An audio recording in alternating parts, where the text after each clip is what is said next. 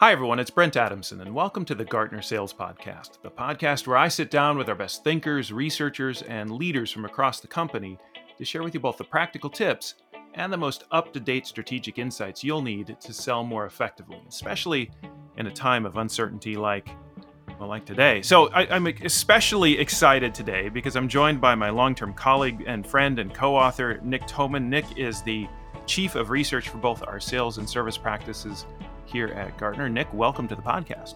Brent, it is always a pleasure to join you, and uh, hello to everybody out there. So, Nick, this can be a lot of fun. So, what we're gonna try and do it across the next, I don't know, 30 minutes or so is to take like, I don't know, 10 hours of content, four years of research, and pack it into a small bullion cube of insight. maybe, a decade, right? maybe a decade of, of research, really, but uh, yeah. so, so let's get, let me give everyone a sense of what we're gonna be talking about today. So, we recently published a, a document which uh, everyone can find, Gartner clients can find on Gartner.com around sort of the what we we call it the vision deck, uh, and it's a leadership vision for 2021 specifically for chief sales officers. Maybe Nick, we start with just like what is the what is this deck? What is the point? And then we'll dig into the content, of course. But what's the what's the vision of a vision deck? Yeah, the, the, the vision of a vision deck. I like that, Brent. Is is really this is meant as a, a really a tool is the way I think about it for CSOs to communicate what some of the biggest, uh, most load bearing trends are out there in the world of sales. And uh, we, we, envision this as a document that leaders will weave into their strategic messaging uh, to help evidence to their teams what is happening more broadly uh, in the marketplace, what is happening more broadly with customers, what is happening more broadly with technology as it would uh, intersect with those customers. And really paint a vision of where we believe sales is, is headed and, and a path to get there. And so it is meant as kind of a, a multi use tool. And, and what we welcome here at Gartner is the opportunity to help you all, as sales leaders and CSOs, weave this into your, your strategic communications. Uh, share this with your teams, have creative discussions around what this means for your organization, draw out the implications, and, and from there, really begin kind of a jump off point into further action with Gartner. So, this is meant to set kind of the strategic tone for CSOs for the next, really, Brent, two, three, four years as they think about kind of the outlook for their organization.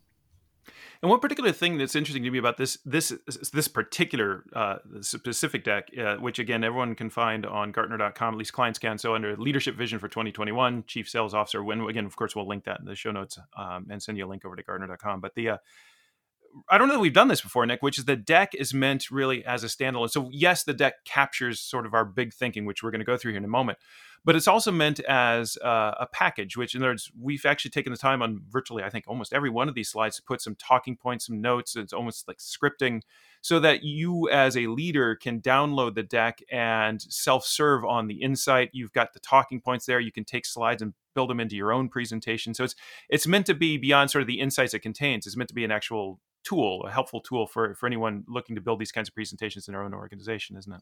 Yeah, no, and I, I, think that's the right way to think about it. Is there's a lot of graphs, a lot of graphics, uh, a lot of data, frankly, that'll have bearing on you know what's happening out there more broadly.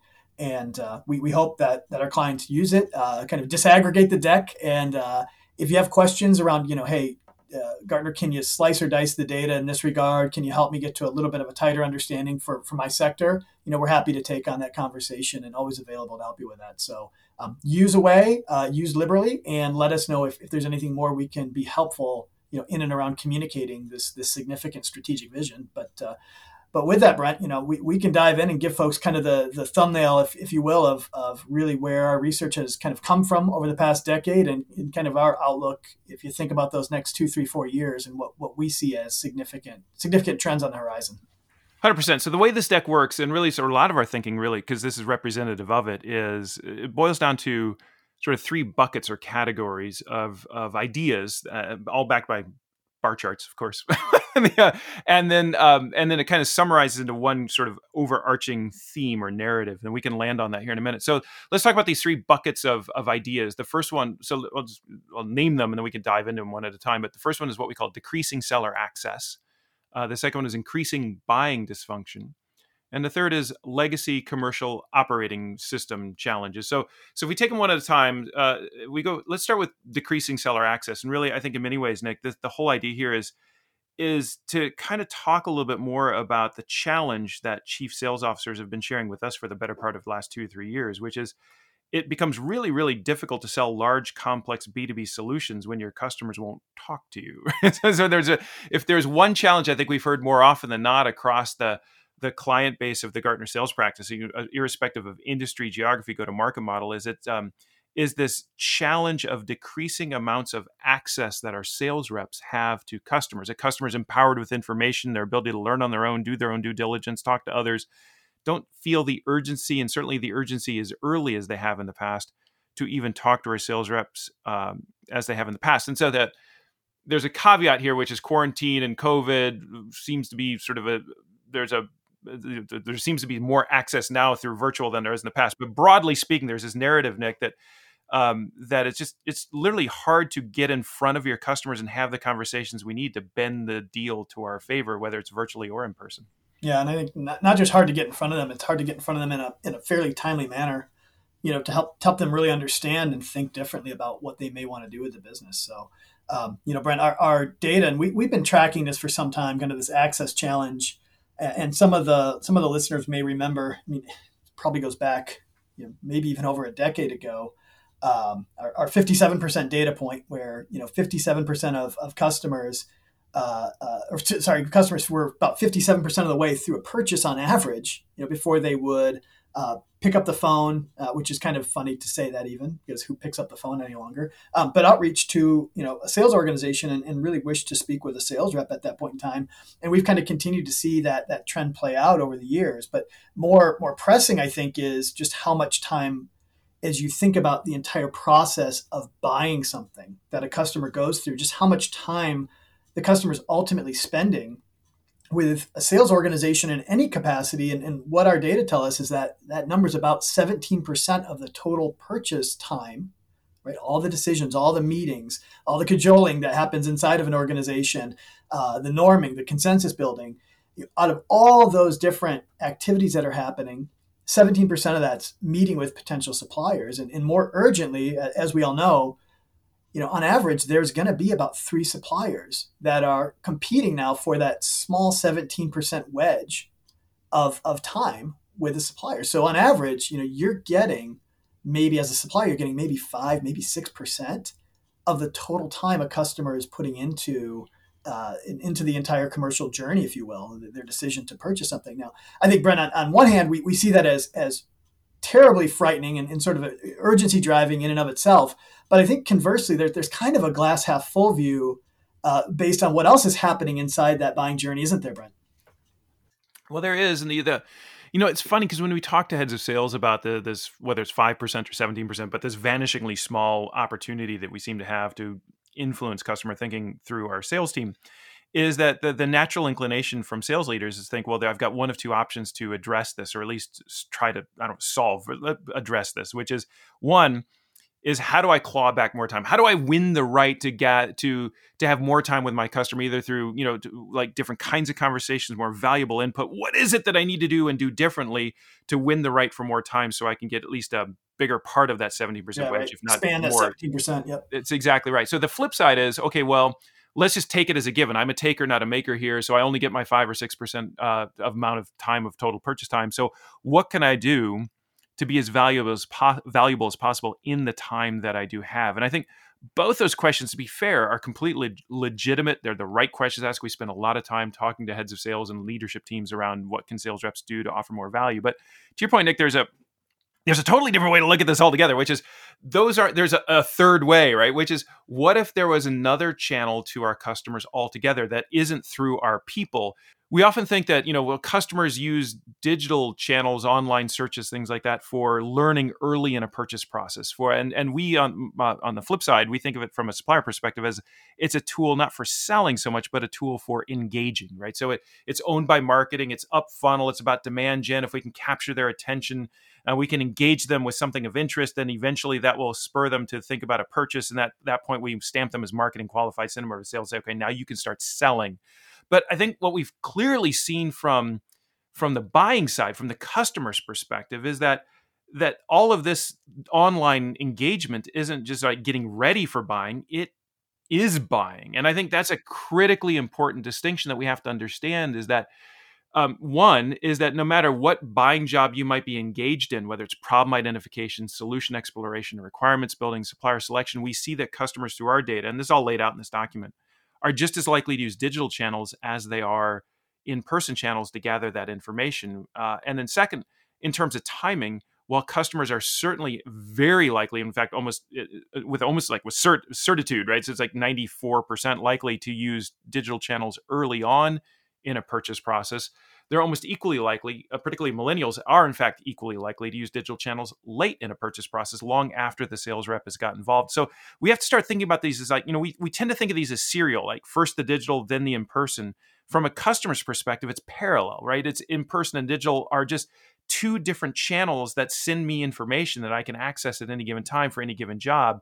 And, and we're just not managing it that way from a supplier perspective. And I think that's going to be critically important going forward is we start thinking about how do we use all of the different channels that we have access to our customers at all times across all jobs to to to influence that decision making process but i think i think brent it, it's it is it's a it's a really fair point. point i think you know to be fair to a lot of CSOs out there, it's not like, you know, we're not paying attention to some of the marketing channels or engage with colleagues who may own marketing, or in some cases, you know, CSOs who, who also happen to oversee the marketing function.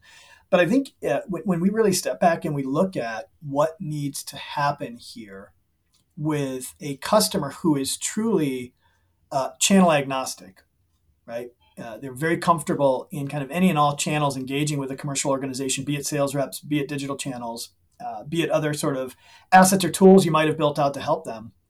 I think uh, we see some pretty common trends or themes in and around how that information presents itself, and and chief among them, I think in many cases, Brent is is is just consistency and having a consistent viewpoint. And and to your point. having information that helps customers across the entirety of the purchase process. I think in many cases we we as commercial leaders assume digital well, that's front of funnel. It's really about kind of sparking interest, uh, maybe capturing someone's attention and kind of pulling them into the funnel that way, where we hand them over to human channels or assisted channels and, and try to move them towards conversion. And I think the reality is we see in our data, to your point, uh, not just millennials, but every generation using these digital tools and, and kind of switching between live and digital tools across the entirety of their purchase process, serving different purposes in the early stages serving learning purposes, just trying to understand what's available to me, what options might I have, uh, how should I even begin to think about solving this business problem, let alone what vendors you know might be able to help me with this business problem and, and who might have solutions that happen to fit into that.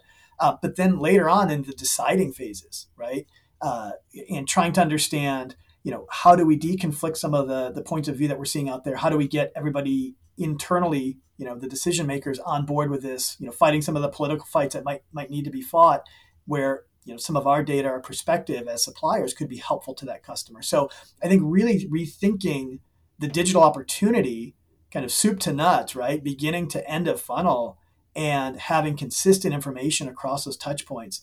And, and we just i mean candidly we don't see that on balance right now across most commercial organizations do we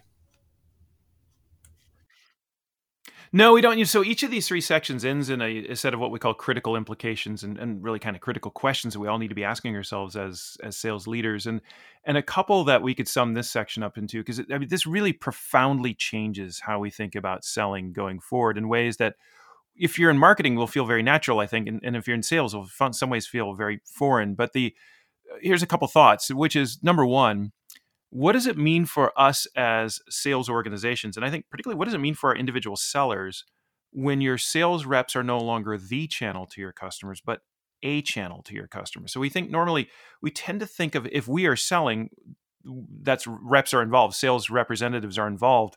And and and by the way there's a there's a footnote here which is i don't know that there's anything in our in, in our data that indicates like this the death of the sales rep or sales reps are over and now we just sell through machines. There there is some interesting data we do actually profile here about millennials in particular would have told us if they could have a rep free experience even in a complex purchase they'd actually prefer that. But i don't know that we're anywhere near that yet today but it's coming over the horizon so for those of us who haven't begun to think about selling what is so let's, let's not solve for selling let's not solve for sales reps let's solve for selling And, and one of the ways that we engage our customers in that selling process, of course, is through humans. But another way that we need to engage our, our customers in that selling process is through digital. And so that it, it takes the thing that we're trying to accomplish as sales leaders and moves it up a degree in altitude from making sellers better to making selling better when selling goes through both human and non-human channels. So that's that's one. The second thing I'd pull out here, which which we don't really we don't go after in a in a very deep way in this document, but I think it certainly is there implicitly and is something to pull out, which is I find Nick that when I talk about this with sales leaders in particular, but also marketers, they tend to see the story as an either or. It's like a zero sum game. It's the end of selling through humans and the rise of digital and selling through digital.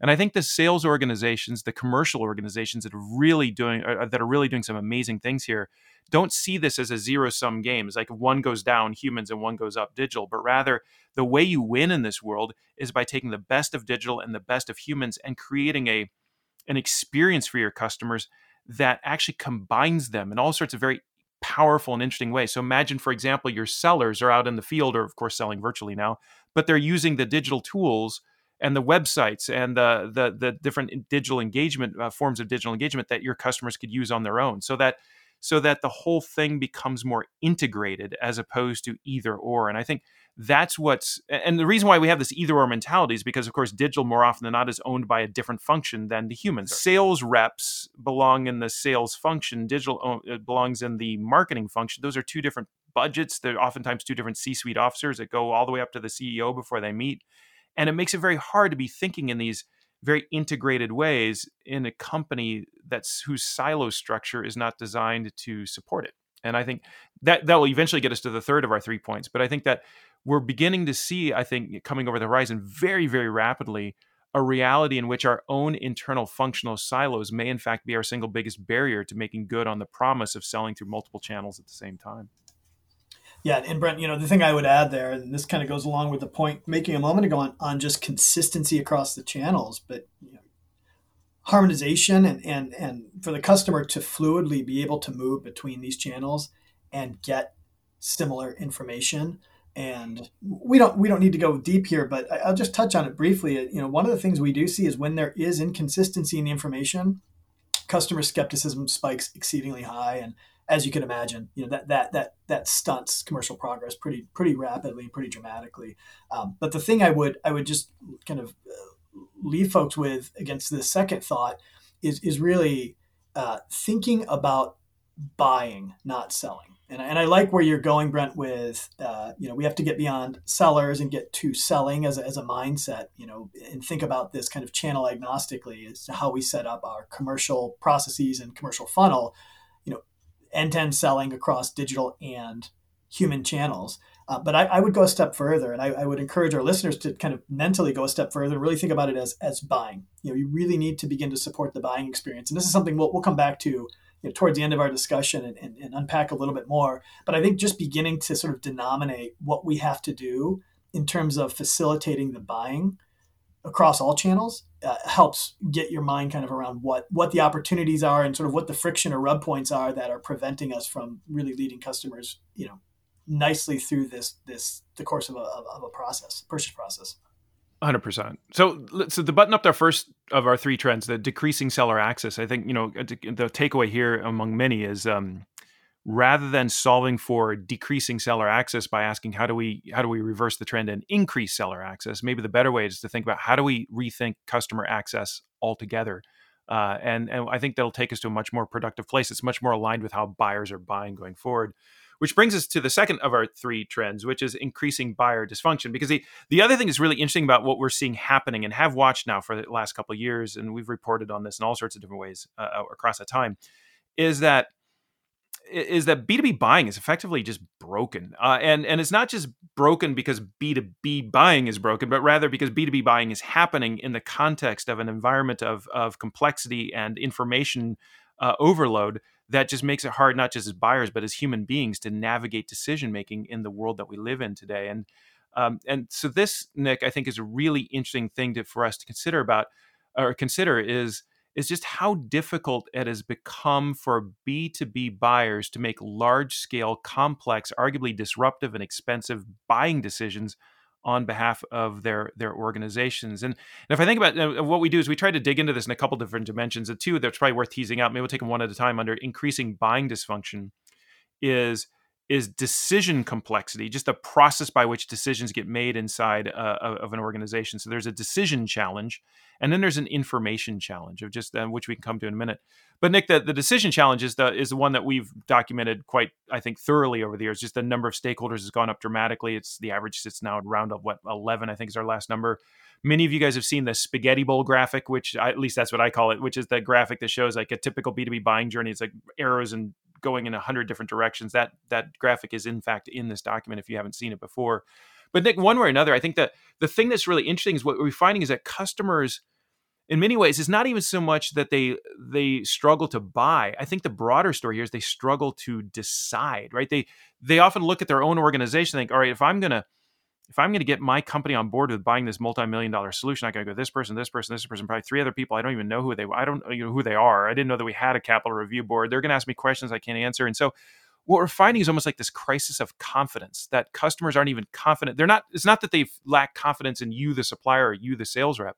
They lack confidence in themselves and their ability and desire, for that matter, to navigate their own internal complexity, and that's bringing commerce I was gonna say to a halt, but that's overstated. But it's it's it's it's putting um, sand in the gears of decision making, uh, irrespective of whatever you do as a supplier. That makes it less likely for you to sell complex solutions because your customers are less likely to reach big decisions. Yeah, and, fair. And, and the end result is, uh, as we know, is you know much smaller, less ambitious purchases, much more conservative posture going into purchases. You know, pilots, trials as opposed to something that's clearly right for the customer's business and them saying, "Hey, we're gonna, you know, we're gonna take this on, uh, and we're committed to getting it done." But um, you know, what's really interesting to, to, to me, Brent, is, uh, and this this does go back to the number of stakeholders involved in a purchase, and you just mentioned that number eleven, and that's you know for, for very sizable purchases, that number is big. But I, I was just looking at some brand new data, and Brent, you probably haven't even seen it yet, so um, uh, for for those listening, a little bit of a preview here as to some data coming down the pike. But we just we just did a, a recent buying survey, and we were looking at some less complex purchases too. And, and I was surprised to see the average number of stakeholders between five and six for purchases that the customers unanimously thought weren't complex, you know, were fairly easy. Uh, and back to your your point around how the gears just begin to sort of grind when you have that number of people uh, it is that many more opportunities for someone to put, you know, to say, hold on here a minute. And when, when the crisis of confidence does in fact begin to emerge. And I, I think this, this resolving for confidence becomes really critical, not just with the complex purchases, which is where we're going to spend a lot more of kind of our time and energy and where this document really does focus, but even on the easy things that it is becoming equally likely someone's going to shut it down. Someone's going to say, hang on a minute here. There's going to be some form of objection when just that number of people enter into the equation. Uh, and, and, we'll get to the information point because each of those stakeholders brings their own information to bear into that purchase. And, and it just creates this really difficult dynamic to get a clean, clear decision made and for an organization to fully mobilize and commit to action. And so you end up kind of with this, you know, toe in the water effect where commerce happens, but it just happens a lot slower and a lot more conservatively than frankly you know the customer probably needs it to happen inside their business. They probably need something to happen a little more dramatic and we see it as suppliers but it is just difficult to create the right inertia and, and decision making dynamics and you really do have to start to think about how do we get all those stakeholders feeling fully confident in the direction they're headed and fully confident in our capabilities to deliver that you know, and in case anyone's wondering, like, why would a relatively small or simple solution have increasing numbers of stakeholders? What's what's interesting to me, this is a story we've tracked from the very beginning of as we watch this number grow, is that in many ways it's our own solutions and the evolution of technology and how technology works that leads to that larger number. Because of course, the the beauty of many of the solutions that we are offering today, whether they're uh, subscription service based or they are you know on prem or whatever, and whether they're capital equipment or business services, one or another, we, as we've all over the years built up better and better solutions, those solutions offer more value to more different people inside the organization. So we can roll up different capabilities, we can roll up different activities across functional boundaries. And all that's great, but it just means that all those different people that that solution now touches want to have a say in what gets bought because of course it has direct implications for how they do their work and their quote unquote workflow. So the uh, so even in relatively simple solutions they're simple but they still have multiple connection points inside the customer organization. They're simple but powerful because it helps IT while helping marketing while helping HR it's like great now they all want to have a say. It's like mm, that so so that's where we wind up. So let's talk briefly um, Nick about the the other part the other dimension of, of buying dysfunction. One is just the complexity of decision making the other one and we've we've talked about this at length length in other places, so we can just hit this briefly. But the just the the information story, which is we live in a world today of not just high quantities of information, but high quantities of high quality information. As we've all gone on the same path of trying to differentiate ourselves based on the quality not of what we sell, but of how we sell through better insights, better thought leadership. I mean, show me a CEO hasn't said in the last five years at least once, we need to be thought leaders in our industry. And the thing is, now that we have martech stacks and better capabilities and technology and, and strategies around content marketing and we have better data than ever before we are all collectively now as suppliers able to produce massive amounts of really high quality insight or thought leadership or research at scale. So we're just kind of flooding the field with really smart stuff. And where that and we see this in our data, and we lay this all out in the in the in the document, of course. But where that leaves your customers is not like, oh, I'm so empowered with all this great information. Where it leaves them is rather, I'm so overwhelmed with all this great information. Everybody's coming at me with really, really well researched information, insights that are relevant. They're backed by data. They've got expertise, but you're telling me to zig and you're credible, but they're telling me to zag and they're credible. And so now I don't know what to do. And so the natural human reaction is maybe I should study this more. Maybe I should wait. Maybe I should look at this longer. And so we, we wind up in in this it's very it's a very similar track to the Barry Schwartz's idea of the paradox of choice, which is um, it, it, it creates a bit of a of, of, almost like a, a, short circuit of learning where it's like I in, in, being overwhelmed with really smart ideas, oftentimes that conflict with each other. I feel like I need to actually learn even more, which just exacerbates the very problem you were trying to solve. And so this is a so we should talk a little bit about maybe the solution here, which is this idea of sense making, which is this role of sellers in this world to to help customers navigate and and organize, prioritize, analyze not just the information that we're providing from our company, but all the information out there, which we call sense making. So, what's that? What's that? The the thumbnail sketch on, on what what is sense making, Nick? Well, you know, and, and uh, use this sort of visual analogy, if you will, which is really thinking about the sales rep back in the day when we'd, we'd sit down and meet with customers live. Um, but but quite literally, kind of pulling their chair around on the customer side of the table and saying, "Hey, let's just think about this. Let's look out at the market. Let's look at it, all the options, all the different possibilities here that you're considering. You know, my competition as well as you know my own capabilities here. Let's look at all of it. And I want to help you think through what the right choice is, given the dynamics in your organization, given the conditions, given you know the requirements. But it really is helping the customer essentially go through that process very rapidly of instead of them having to sort of boil the ocean to figure out what direction to go and what's right really helping them kind of close the aperture down and saying look here's the key things you really need to be thinking about and let's look at what's available in the market here's competition a here's competition b and here's my capabilities let's look at it through the lens that is best for your organization right now and really helping the customer make sense of it now some people hear that analogy and they say, you know, holy cow, Nick, you can't go there. You know, it sounds like you, you might be positioning your competition in a more favorable light. Uh, what we find is that these these sense making sellers, you know, those who embrace the sense making posture, Brent, we find that actually they, they do approach these interactions in a more, uh, I'll just say it, a more supplier agnostic lens. But what it helps the customer do is understand what's happening out there, make the right decision, and frankly, it earns a tremendous amount of goodwill. And going back to the point of everybody having smart things to say, well, I would argue, Brent, those whose ideas are best heard and best processed by the customer will ultimately you know end up in a more favorable light and i think what sense makers are really able to do is help the customer truly assess is your insight is your perspective the right perspective for my business and if it is we're locked and we're good to go and the other point, Brent, I, I just I'll, I'll add to this whole sense making approach or sense making posture is the reason sense making works goes back to the word we mentioned earlier, which is confidence. Sense making, and we, we show this with a lot of statistical analysis in, the, the materials, but sense making leads to more customer confidence. And what we know is that customer confidence, I, in fact, I'd go so far to say it's probably the most important factor in the customer ultimately determining that they're going to buy a higher quality, sort of uh, a, a, bigger solution set. You know, the, the, for us, the higher margin, uh, uh, more enriched solution set.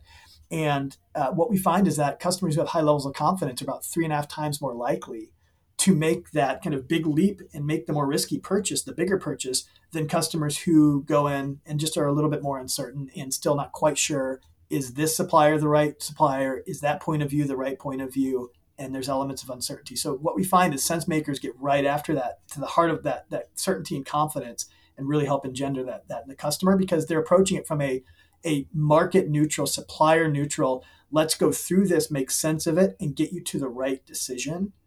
They come at it from that standpoint.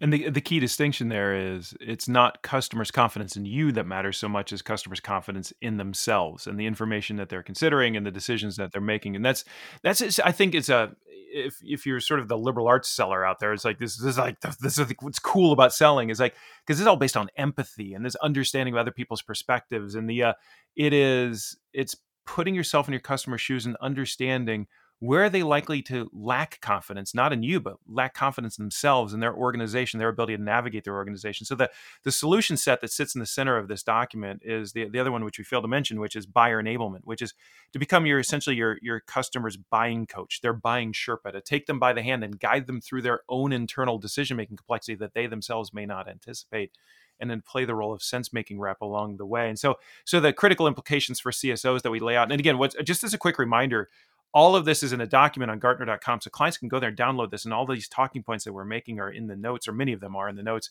The document is called the Leadership Vision, a Vision for 2021 uh, Chief Sales Officer, because there, in fact, are versions of this deck for other functions as well. So we'll link to that in the notes. But here are the implications for part two, and then we'll just briefly take a look at part three. But first of all, it's just improving the buying experience, improving customers or reducing customer buying dysfunction.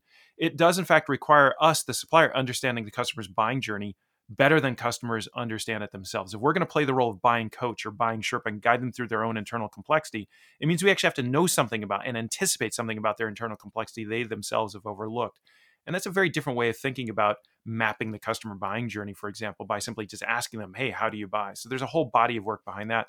Two, what this also tells us is that this idea of thought leadership and saying insightful things to your customer, uh, we see very clearly in our data is that the, the returns on that strategy as a source of differentiation are diminishing rapidly. So, insightful thought leadership really, I think, represents no longer just a reliable path to differentiation given today's proliferation of, of high quality information.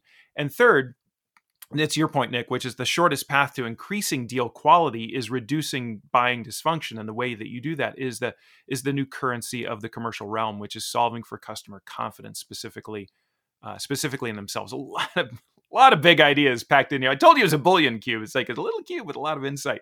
So let's talk about the the third of our three, and we'll just do this one briefly. But but all of this, I think, and I, I kind of hinted at this before, so I kind of pre-taught some of this, as it were, Nick. But the uh, it lands us in this third of our three dimensions of or, or or challenges and issues, which is legacy commercial, the legacy commercial operating system, for lack of a better term, right? Which is the the infrastructure of our commercial organization sales marketing and now success maybe even service if you want to put that in our account management hunting farming all of it all that customer facing capability that we create often in multiple silos with multiple budget lines multiple tech stacks it's no longer consistent with the way that customers are actually buying and and and you and I have debated now for the better part of three years. Like, is so like, what's the band aid version of this? Like, how do I take what I've got structurally and just increase coordination or increase collaboration or have workflows. Uh, and I, I don't know, Nick, but I'm, I'm increasingly coming to the conclusion that the only way to truly realign our commercial organization to how customers are actually buying today is to blow it all up and start over from scratch. So talk me off the cliff, Nick. I mean, uh, uh, so thoughts here because we have a we have a machine that is designed for a reality a buying reality that no longer exists. So we have a, we have a machine that I, I think you know. Look, it, it, it was about discipline was is kind of the words that that helped us build this commercial system and running running the playbook. You know, whatever company you happen to be at, sort of the, the the Acme way of selling, if you will. And that machine was built on a very linear model of progressing customers through predetermined stages using predetermined content uh, and, and sales enablement and moving them through a funnel in a very deliberate fashion and forecasting off of that. You know, all the metrics would run off of that. You know, deal reviews would run off of that. and the reality is, as we know, Brent, I mean, just just buying doesn't look linear. Buying doesn't behave linear. And when you think about it, to your point, all the touch points we have inside customer organizations, these massive customer organizations, certainly they aren't coordinated in a way that would support any amount of linear progression. You know, even against a single commercial objective. And so I think, uh, you know, I, look, I don't I, I don't know that we are to the point where we have to declare blow up the commercial machine and begin to restructure it though i think we're seeing some really interesting examples and maybe you can give give the listeners a, a very brief snapshot of one of our, our friends who has, has done some of this uh, this work and really reconceived how the commercial organization looks and functions. But i do think at, at the heart of it you know beginning to outline what we would call the buying jobs that a customer has to go through to successfully purchase or procure you know, one of your products or services and beginning to align all those functions we just mentioned, those customer facing functions against those buying jobs, and creating common sets of, of metrics and approaches to how we support those buying jobs, and singularly placing a focus on helping a customer complete each buying job. You know, just to give folks a sense of what we mean by a you know buying buying job, problem identification. Make sure we help the customer identify a problem check that box clearly and that they're clear on the problem. And we know from our data, Brent, about 80% of customers revisit the problem. And so while you've assumed perhaps your commercial processes assume they've identified the problem and they're good, half the stakeholders are, are really questioning did we nail the right problem? Did we get the right root causes? Are we even attacking the right thing? Why are we even here? What are we doing? You know, and those is when those questions pop up. The other buying job, solution exploration, another buying job, requirements building, and another buying job is supplier selection. And those sound very simple on the surface. But aligning our functions, aligning our metrics, and helping the customer complete those buying jobs, irrespective of the order in which they get through them, helping them successfully complete them and complete them with confidence. That becomes the imperative for us to think about measuring progress, to put in place the right enablement systems, to get our teams moving in the right direction as one to help support a customer who's trying to get something tough done inside their business.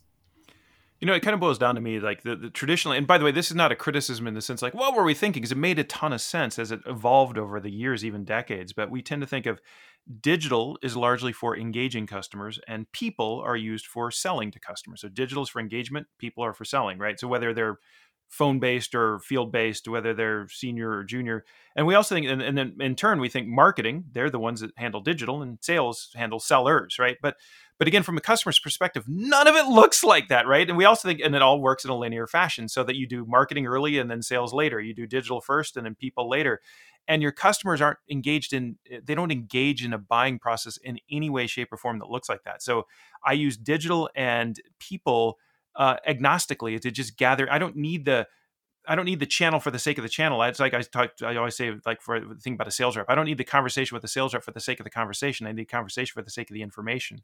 And so, what we need to solve for in this world is helping customers increase, maximize maybe uh, their confidence in their ability to make good decisions, and do that through whatever channel and at whatever time, and and by whatever means we can, and and essentially allow that to happen organically. And this is again I, I, really truly do think our, our own internal functional myopia is going to be the single biggest barrier to getting to a place where that happens because the companies there's a we've just profiled a company smart technologies which is an ed tech company based out of calgary. Um, it's a multi-billion dollar uh, technology company and what they've done jeff lowe is the head of marketing there um, jenna pipchuk is the head of sales and they have they have effectively dismantled their entire commercial organization and they remantled it. I'm not sure that's a word but they uh, they've reassembled it what they did essentially, Nick, what you're talking about. So they sat down and identified what are the four or five key buying jobs that our customers have to complete to their satisfaction in order to make a purchase decision. And then once we've identified those four or five buying jobs, let's just look at all the people across sales, marketing, success, service, whoever it is. Let's just take the labels off and say who on our team is is um, involved in helping customers complete that job. Okay, who on our team is uh, responsible helping our customers complete that job. And it doesn't matter whether it's in person or if it's through digital. And so they redesigned everything around these buying jobs and then they put them together and then they created regional pods um, uh, for and said okay for any given region say the northeast united states to arbitrarily pick one um, do we have members from each of those different buying job teams in that pod so that that region is set up with the expertise across all the different buying jobs across digital and in person uh, to make that happen. By the way, just as a footnote, Smart sells through channel partners, just making it that much more complicated for them to execute on this. And the fact that they've done this is re- it's early days, but them really smart thinking. And I think in many ways it's this very kind of disruptive thinking that that more and more sales and for that matter marketing or commercial leaders are going to have to embrace going forward because it's a uh, it just eh, the the infrastructure the system software of selling and, and and marketing that we've built in b2b is just no longer an accurate proxy for the underlying buying reality that it's meant to support. And that to me is the single biggest finding uh, that we're all going to have to manage to in our research for the next three to five years. Yeah and, and it does feed nicely into kind of you know maybe maybe where where we go next brent is just kind of what we what we see as that sort of future vision and this this idea of really thinking about the buying experience and beginning to manage explicitly to the buying experience. And the folks at smart technologies get it you know. They have moved away from kind of the classic vertical functional silos and, and functional alignment to a, to a horizontal functional alignment cutting across right those, those classic functions. And and each each one of those sort of horizontal slices orienting to a buying job. And it, it takes you know it really does take a not to be not to be sort of have a cliche statement here but it does take a a very sort of customer centric tilt on even how you're organizing and having a logic to how you're organizing that is based truly in how a customer engages with their business. And I, and I think it takes a lot of courage to go down that path but so far so good in these early days and we'll, we'll continue to track that story. But uh, I, I do think brent you know that that language the buying experience is certainly alive and well at companies like Smart Technology. And, and you know, I think we need to really advocate that more companies begin to think about reorganization and reorienting their commercial teams in and around this buying experience, not just selling or the selling experience, but the buying experience, soup to nuts, right? In fact, if you if you step back and you put it all together, so those are the three sections of the of the the this document that we're discussing today. Again, which is a a leadership vision, leadership vision 2021 for 2021 of the chief sales officers, and and again we'll link to that in the uh, in the in the show notes. But what's interesting, Nick, is and this was actually never intended. This is the last thing I want to talk about in just in a couple of minutes, and we'll, we'll wrap it up. But the um, this was never intended to be part of this document when we first you and I first laid out the outline. But but after you step back and you look at all of this work and you put all this research together and you you see the themes that marble through it, you can't help but notice a, a sort of an overarching narrative um, that's played out across the last uh, probably about 20 years or so and will continue to play out i think across the next 5 to 10 which is the story of like what is the what is the critical source of differentiation for us as a b2b supplier in in the world today? Because you know because what we're seeing is and we just hinted on this around thought leadership is significant diminishing returns on your ability to differentiate yourself in the marketplace based on just saying really smart things backed on lots of insightful research to your customers um, and so uh, I'm going to do this very briefly, but it's it, I think in some ways it's the single most fascinating thing that I've seen come out of our research shop in the last uh, year or two, and I think it's going to be a big part of our narrative for the next two. Um, so stay tuned. But it simply is if I think about the last 2002, to the year 2000, year 2002. So when I first joined the sales practice, all of the talk among chief sales officers at the time was how do we differentiate ourselves in the marketplace? What is the source of differentiation when our individual products are so easily commoditized or so easily replicated. There's fast follower, there's followers, there's new technology. And so we were selling on these individual products that can now be easily replicated. So we're just winding up in a price driven war of commoditization. And so we spent the better part of 10 years back then uh, across the early 2000s talking about how do you differentiate yourself not based on your products, but on solutions? How to become a solution seller? How do I add more value so that I add on additional products and services and capabilities in the world so that such that one plus one plus one equals four, because that allows me to differentiate myself. So not only do I have these three products, but they snap together in a, in a unique way that allows me to do more than anyone else could by just buying the products individually. You got to buy the solution, you got to buy it at a premium, and we're the only one that can offer it, a la my source of differentiation. All right, now, so, and, and by the way, that's hard to set up that kind of organization. It's complexity and, and cross silo coordination and cross selling metrics. And so we spent 10 years trying to help companies get better and better at that and to do it in more efficient and effective ways. Somewhere around 2009, 2010, what happened was that we all kind of played that card out for right reasons and in really good ways, but we got really good at it. So companies around the world built out these world class solutions.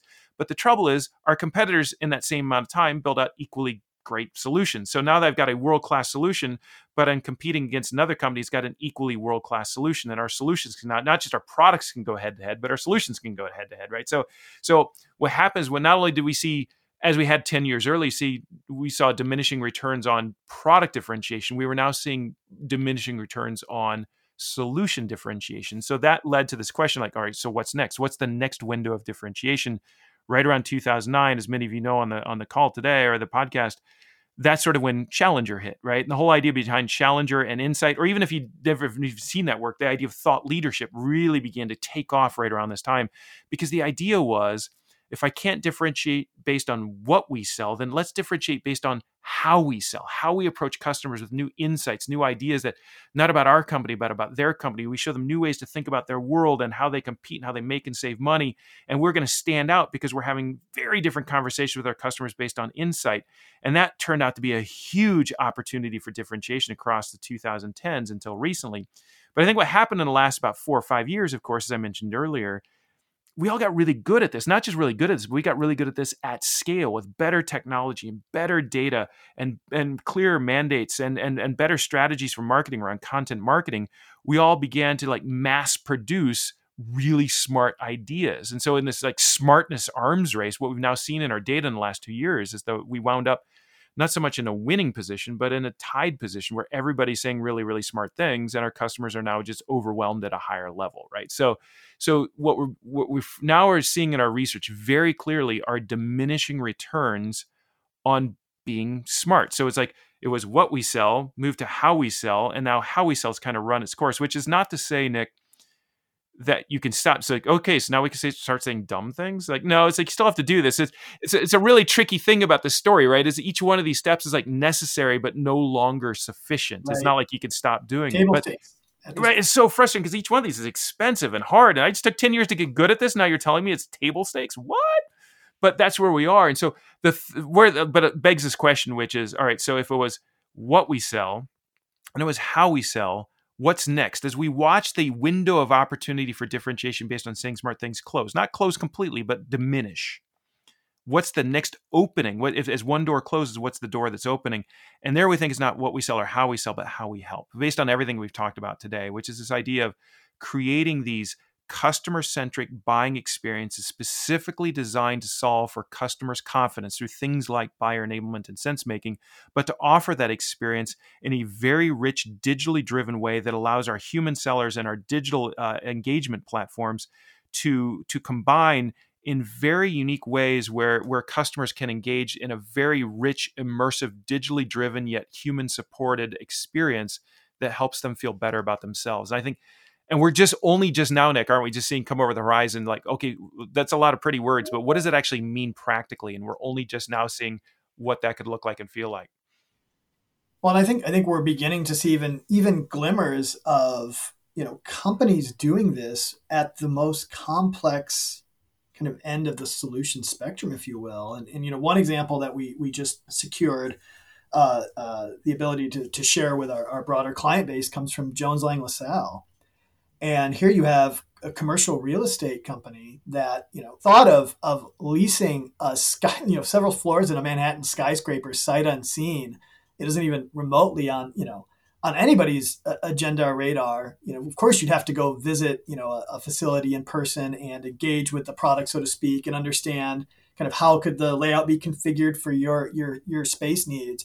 Uh, but they have pushed very aggressively and a lot of the, the development here fueled by by you know by the COVID pandemic uh, to to develop entirely digital immersive experiences where the sales rep, the customer, and these digital assets kind of work conjointly through the process. Everything feeds off one another. All the data points are stored and build this interesting vision of what the customer could do with the space. And customers, lo and behold, are signing substantial leases on you know big ticket properties uh, th- through this process, sight unseen, entirely virtual, assisted, and this is key, assisted by the sales reps who are using these tools, using these digital assets in ways that have really enriched the sales process in ways that they themselves can't do without you know without having these site tours. And so we're beginning to see at the sort of complex end of the market you know, for some of the listeners are going to say, you know, well, uh, you know, we'll never be able to sell 100% digital, and, and maybe you're right for now, but one day one of your your competitors will begin to crack the code on this, and I assure you, I assure you, the scramble will begin at that point. And I think we're seeing right now, you know, a handful of companies understanding this and saying we've got to get with the times, we've got to get with this sort of omni-channel, channel agnostic customer who wants to move between digital live and doesn't really care where they are and expects, to your point, Brent, a great, immersive, enlightening experience that helps them make a better decision where the assets aren't there just to provide information, but they're engineered to make it easier and to induce confidence in that customer to take those big actions. So I think that is sort of the, the grand challenge we're laying out here. And we believe, you know, that will have a pretty significant shelf life in the form of just commercial differentiation. If you are able to help the customers buy truly on their own terms and in their the way that they want to buy and help them make these tough, difficult decisions enabled with great digital assets, assisted by sales reps. Doesn't matter how they get the information, get the information to them they need in the right moments. And that is really what we're talking about with this buying experience, is it not, Brent? It is, and it's a lot to think about. I know, it's, and, and we went a little longer today, and so for those of you expecting a thirty-minute conversation, apologies for that. But the, uh, as I told you, there's so much going because when you are tasked with creating a document that captures your biggest, best thinking across the next two, two, you know, from across the last several years and projecting out in the future years, this is what you get. You get a you get a 50 minute podcast. But hopefully, again, that gives you guys a sense of some of the big ideas that we're talking about, where they're going in the future, why they matter so much, how disruptive they can be, but also practically what we can do about some of them. So, if this is of interest to you, we'd love to talk to you about uh, more about this with our analyst team, our advisor team, who are positioned to go deep on any one of these data points to share with you these examples we talked about today. Or again, you can just download the deck off of Gartner.com, Leadership Vision for 2021, Chief Sales Officer um, and and you'll find a lot of these talking points and notes are actually in the notes themselves of the PowerPoint, and we would be uh, more than happy to dive into them deeper uh, with you there. I cannot wait to see what we continue to learn and what you all collectively and individually do with this research because I think we are in. Um, we're we're looking at a complete rewrite of B2B selling and I think and marketing across the next 10 years if not 5 and it's going to be fascinating to watch how this all plays out. But for now, we'll call today. Uh, Nick, thank you uh, so much uh, for joining us. Uh, it's always great. To, we've been doing this for so long together. It's always fun to do it together. So, um, and for those of you listening out there, please, please, please, as always, take care of yourself, stay safe, take care of each other, and we will talk to you guys down the road uh, on our next podcast. Uh, we're at monthly episodes now. So until then, be safe, everyone, and we'll see you uh, on on the web and with our analysts and advisors. And can't wait to see what you guys do with this. Cheers, everybody.